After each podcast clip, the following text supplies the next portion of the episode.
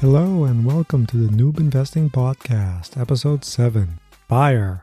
I'm your host, Jaron, and today I'm going to go over the Financial Independence Retire Early Movement, or FIRE Movement, and talk about these people who supposedly retire as early as age thirty.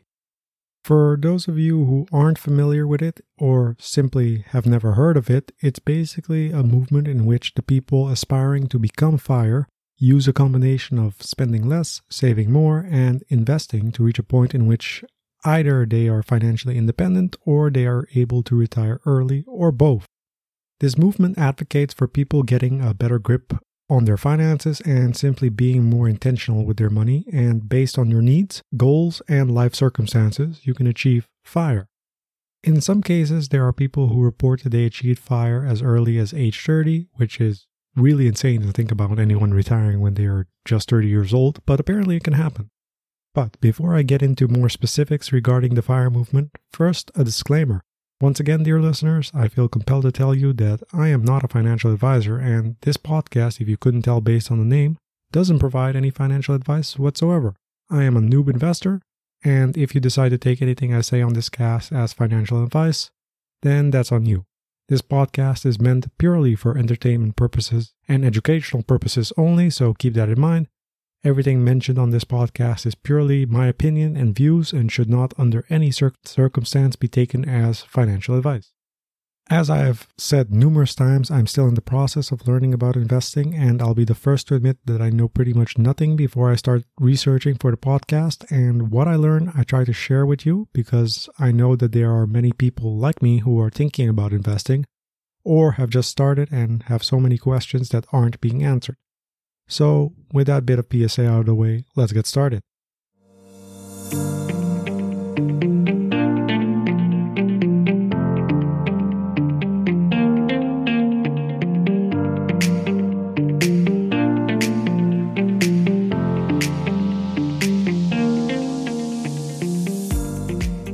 In today's episode, I'll be talking about what the FIRE movement is, why people try to achieve it, how does one become FIRE, who is it for, and then I will talk about what my own personal nuanced take on the FIRE, FIRE movement is. So what is the FIRE movement? As I said at the start, the FIRE movement centers around the idea that you don't need to work until you reach the legal retirement age, but instead through spending less, saving more, and investing, you can potentially retire much earlier than you otherwise would. Now, if you've listened to past episodes of this cast, then you might remember me saying I would like to retire earlier as well, maybe between the ages of fifty and sixty years old. This is not to say that I hate my job and don't want to continue working in the future, but it's more about having the option to do so should I want to in the future. I think the thing many people who first hear about the FIRE movement think about the people who manage it is that either they are rich to begin with, in which case it was easy for them to do it, or they think that the people who achieve FIRE are sacrificing so much in order to retire early and end up living in poverty-like conditions. The fact is, neither of those is true, or at the very least, it's not that simple. Like most things in life, there is a lot of nuance and complexity. It's easier for people to imagine that the only way anyone else can achieve something they couldn't or didn't was because they had unfair advantages, or that they must have sacrificed so much and must feel miserable now on the other side. Sort of like the notion of the angry Scrooge. Yes, they are rich, but they don't have real friends and are miserable, right? Being rich must come at some cost, otherwise everyone could and would do it, right? I'm not gonna lie, up until a couple of years ago, I was one of these people who looked at rich and wealthy people through these lenses, and I was wrong. Again, I'm from a country where investing was not something most people did or even knew about, so the only way they could rationalize why some people had money and, and they didn't was through the lens of cash flows from salary and savings. Basically, the rich just made a lot of money and hoarded a lot of it because there's no other way they could get rich in the poor people's minds. This, of course, meant that rich people were greedy and corrupt and egocentric, and that money was a bad thing, and having little money was good because that meant you appreciated the things in life that money can't buy, and, you know, you weren't greedy then. To probably anyone listening to this podcast and trying to learn how to invest, you already know that this is not the case. You don't become rich and wealthy through simply saving a lot of money. You need to invest that money. And there is nothing greedy or egocentric from, you know, the desire or want to afford the life that you want. Real question though, uh, listeners, do you know how much money you would need to retire right now? Like, how much money would you realistically need to afford the life that you want to live, or you'd be comfortable living for the rest of your life?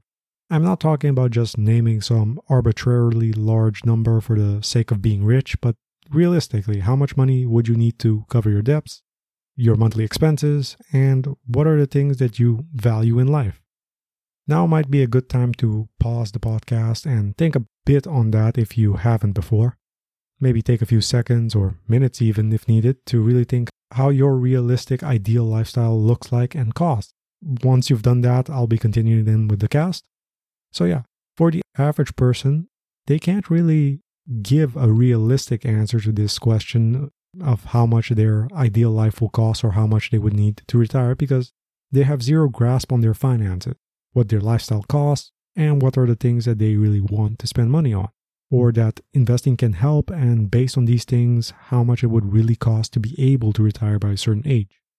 However, to anyone who is curious about this, I hope with this episode I can help shed some light on this. Let's first tackle the main reasons people want to pursue FIRE. Well, I think the main reason is sort of in already indicated in the name. You want to be able to retire early.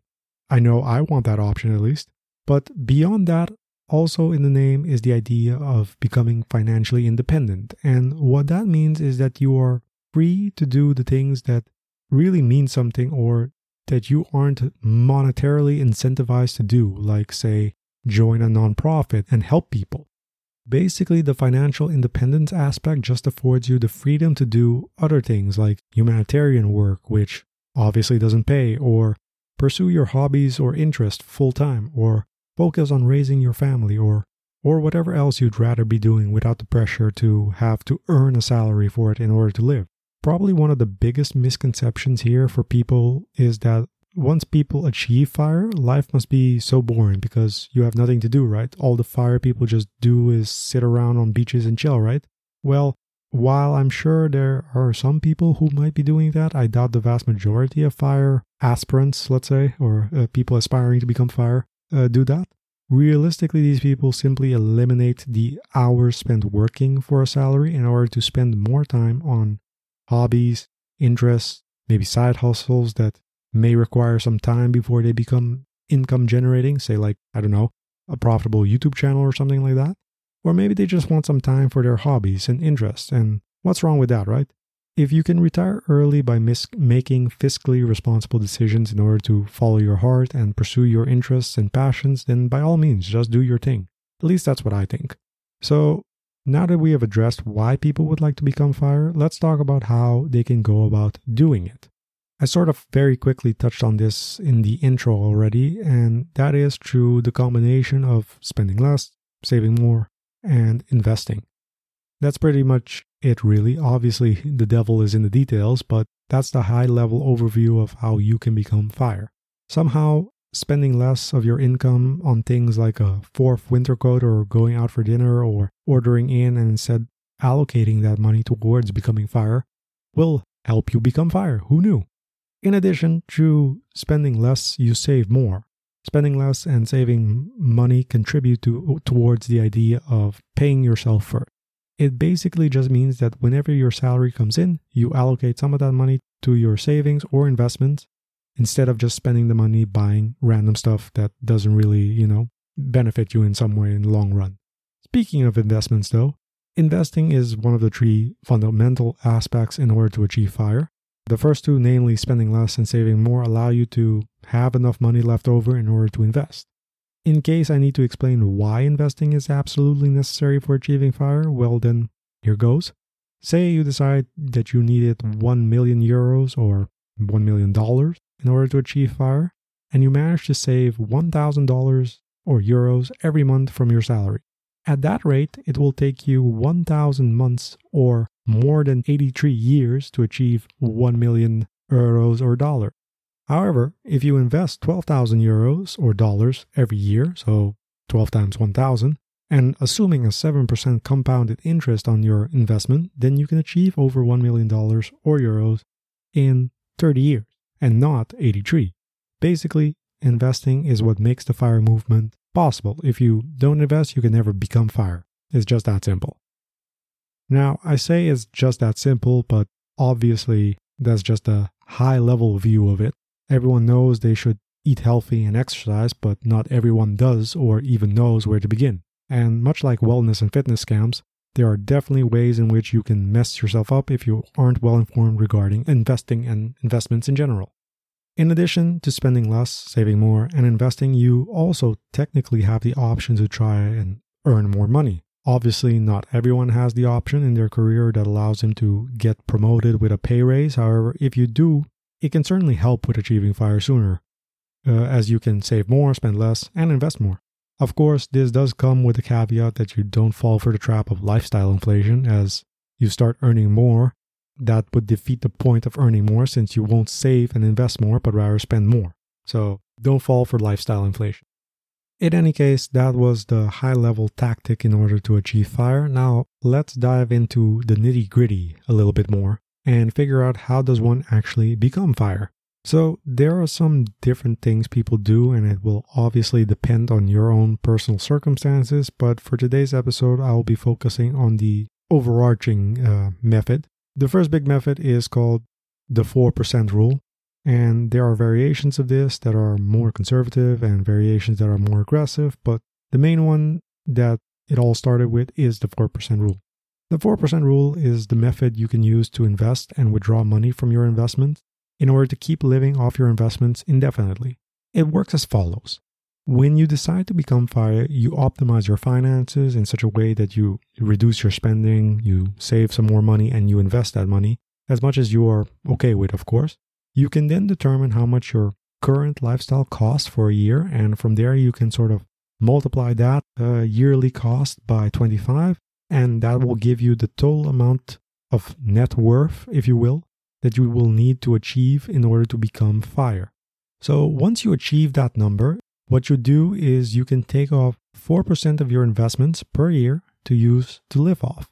The reason you can do this is because assuming you invest in an E T F that returns seven percent a year on average, then even though you remove four percent of your investments, your investment on average will still be growing a year over year by three percent. Of course, you also need to factor in inflation, which is usually around two percent. So from the seven percent at the beginning, you minus two percent inflation, and you take four percent for living expenses, and you are left with a one percent increase in your investments every year. And by applying this method, since your investment stays ahead of inflation and keeps growing, you should be able to live off it for the rest of your life, at least theoretically. So, of course, if this is the first time you're hearing about this method, you might be a bit skeptical of it, and I think rightfully so, at least. But in practice, it has worked for many people, at least that's the impression I get from the FIRE community, at least. The four percent rule isn't just a rule made out of thin air, but based on a study which looked at historical stock market performance over years, and the four percent rule emerged as the safest withdrawal rate even during periods where the stock market was down. Now, I have to say, the four percent rule has gradually changed from a rule to more of a rule of thumb lately, since there has been new research suggesting that three percent or even less might actually be better as a withdrawal rate. In addition, switching to a lower withdrawal rate is a better strategy in order to protect yourself in case the stock market crashes in the very early stages or very early years that you retire early. Since if your portfolio takes a huge hit that early, but you still need to withdraw the same absolute amount of money from it, then it's no longer adhering to the four percent rule, and that can have serious consequences much later on in your retirement. It's these reasons that if I were to try to obtain FIRE, I would generally be a bit more conservative with the withdrawal rate and the amount needed to achieve FIRE, but that's just my personal preference, at least. So that's the four percent rule of thumb, as I heard it described, and that just is the main tactic used to calculate your F I or financial independence number needed, and how much money you can withdraw every year once you do become FIRE. I think I'm going to leave the how to FIRE there for now, as there are other things that probably need to be discussed as well in case you live in the U S, for example, and you have a Roth I R A or a four oh one k but I don't live in the U S, so I don't know exactly how that works, and I don't want to spread the nonsense about that, since that seems very important to the people who do live in the U S. I also don't really know what the situation is in the Netherlands regarding retiring early and pension plans, but in all honesty, while I do plan on digging a bit more into that, I'm basically just operating under the assumption that in thirty to forty years when I want or need to retire, there might not be a pension anymore, so I'm predominantly focusing on investing for myself and not really taking that into account. Basically, when I plan to retire, that pension will just sort of be the icing on the cake, uh, if you will, hopefully. So with that said, let's move on to the next topic. Who is FIRE for? Well, on paper, it's for everyone, but realistically, many people earn very little and struggle to get by every month. So just saying to these people, yeah, it's easy, just save more, spend less, and invest, isn't gonna do it if you are in mess in massive debt and bar- just barely getting by. So yeah, the FIRE movement I don't think is one hundred percent accessible to everyone, but I think it at least provides a good framework for becoming more fiscally responsible. If you have some wiggle room in terms of your finances, then the FIRE movement can help you get a better grasp on your finances and help leverage tiny amounts over time into financial independence in the future. And even if many people may not really achieve FIRE, it certainly can't hurt if more people took some time to sort out their finances a bit better. I know for me personally, it has helped me realize how much money I was essentially just bleeding out and where there were things I wasn't even using but still paying for. I think conservatively, I've saved at least one hundred euros every month since deciding to dive deeper into my finances. You know, random subscriptions that I canceled, overpriced insurance, making home-cooked meals instead of ordering out or buying at a restaurant. All these things together added up to at least one hundred to one hundred fifty euros in my case every month. And yeah, now I'm saving up that money, I can invest that money, I can buy the things that really matter to me instead. So yeah, just take some time to sort out your finances. And of course, it might be a bit daunting at first, but you might find that you suddenly have more money at the end of the month. And who doesn't want more money, am I right? So those were my main talking points regarding the fi- the FIRE movement. I purposefully decided not to discuss the different types of FIRE labels that are out there, like Coast FIRE or Fat FIRE, because they are just random labels people use as a shorthand for their specific version of FIRE, but the main evergreen content regarding the FIRE movement is here in this episode, I think. Now, I want to provide some nuance and some points, though, that I think people should pay more attention to, or at least consider in more detail before attempting to achieve FIRE, because it's possible that if you don't at least consider these early on, then you will dramatically impede your FIRE progress in the long run. The first thing that I worry about when people talk about the four percent rule is the assumptions that go into it, and that people tend to hold on to that rule without really understanding that it really should be used more as a guideline rather than a steadfast rule. Obviously, everyone is free to do with their finances as they please. I would just argue that when you decide to FIRE and you decide after a certain point that you finally have enough money saved and invested to retire, it's important that you are right about that though. Because if you are wrong and find out after a few years of being retired that you don't have enough money to last you the rest of your life, it's going to be much harder to get back into the workforce, especially if the employer just sees a huge gap in your C V. So I would just apply some caution and perhaps a bit more conservative, be a bit more conservative in your assumptions before you decide to retire. Additionally, regarding the assumptions that go into the four percent rule, it basically factors in a two percent increase in inflation year over year, which for the longest time has been reasonable, has been true even. However, no one predicted, for example, a global pandemic, which now led to an increased inflation from two percent to four point two percent in the U S. Increased inflation will certainly have an impact on your investment and with- and withdrawal rate, and especially if it's early in your FIRE life and lasts for several years. I also think, and this is at least my impression, that many FIRE aspirants or people who aspire to achieve FIRE don't really follow the stock market or give their investments sufficient focus, despite it being the biggest contributor to their ability to achieve FIRE. What I mean is that I got the impression that some people trying to achieve FIRE didn't really care how they were investing as long as they were investing.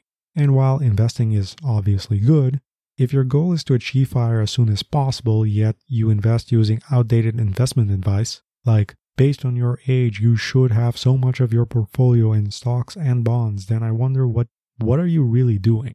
I was listening to a podcast where the hosts w- who do a podcast about investing were talking to someone who was trying to achieve F I R E, and the hosts literally had to explain to this person that bonds aren't really a great investment, especially now, since they are essentially providing negative returns over the, over the last couple of years. But the person had just been blindly following internet advice to have his portfolio in a certain way, and only once a year bothered to check and rebalance his portfolio. And yeah, I mean, to each their own, I guess, but it just seemed to me, and I guess the host, that he was shooting himself in the financial foot by investing in individual bonds in his late twenties or early thirties. He probably might have been able to retire earlier than he would if he considered different strategies and at least dug a, di- a bit deeper in terms of what what his options were in terms of investing, uh, instead of just sort of blindly following the X amount in stocks and bonds. So yeah, basically my main concerns regarding the F I R E movement are the initial assumptions one has to make, which are projected over twenty-five or more years uh, of life, which if they are off even by a bit, might drastically impact you at much later stage in your life.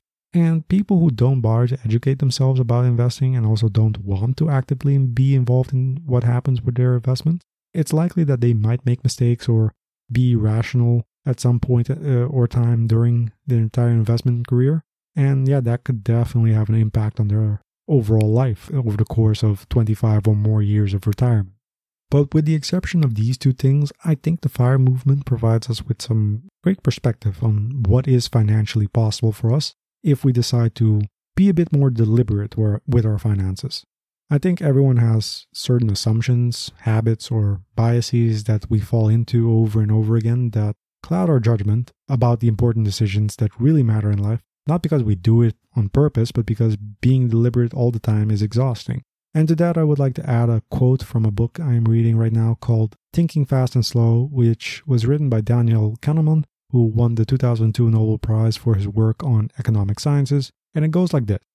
Maintaining one's vigilance against biases is a chore, but the chance to avoid a costly mistake is sometimes worth the effort.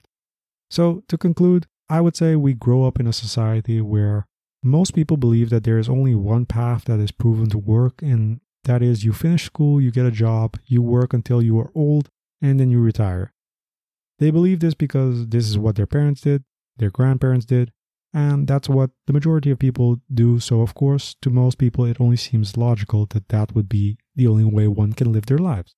However, if we always just live our lives on the default setting, we miss the possibilities that present themselves to improve, to achieve more, and to be different. We accept the mundane and mediocre because we decide that trying to achieve more or be better would be too risky or comes at too great a cost. But yet we never even bother to actually evaluate the risk or to look at the price tag of our ideal life. And with that, dear listeners, I would like to end the cast. I apologize if this more serious end note was a bit too serious and somber, but it really is something I feel strongly about and have been thinking about for a while regarding not only the F I R E movement but many things in life. So before I finish the cast, here are some references and links if you want to learn more about the F I R E movement. I would definitely recommend ChooseFI. They are a long-running podcast and website with blogs and a thriving community and many, many resources, so resources regarding F I R E. So if you want to hear different stories from different people and how they achieve F I R E and learn how you can you can too, then ChooseFI has got you covered. In addition to that, I would recommend probably the most famous source for F I R E content, and that is Mister Money Mustache. Interesting dude with great blogs about the F I R E movement, so check that out. I think he's also one of the O Gs when it comes to the fire to fire content, so definitely give that a try. And yeah, for the rest, there are also the Financial Independence Podcast, one that is more U S focused, just Financial Independence Podcast, and one that is more European focused. You will be able to tell them apart based on the latter having Europe in the title, you know, Financial Independence Europe Podcast. And that was it regarding the references for this episode. So if you want to reach out to ask me something personal or you would like to ask a question on the cast, you can reach me at noob underscore investing at hotmail dot com. In addition, if you want to join a thriving community of people eager to learn more about investing, well, that's probably not how I would describe my Facebook group as of yet. But if you still want to join this remote group of investors consisting of me, myself, and I, then go to the Noob Investors Facebook group and join now. So thanks again for listening, everyone, and talk to you soon again. Peace.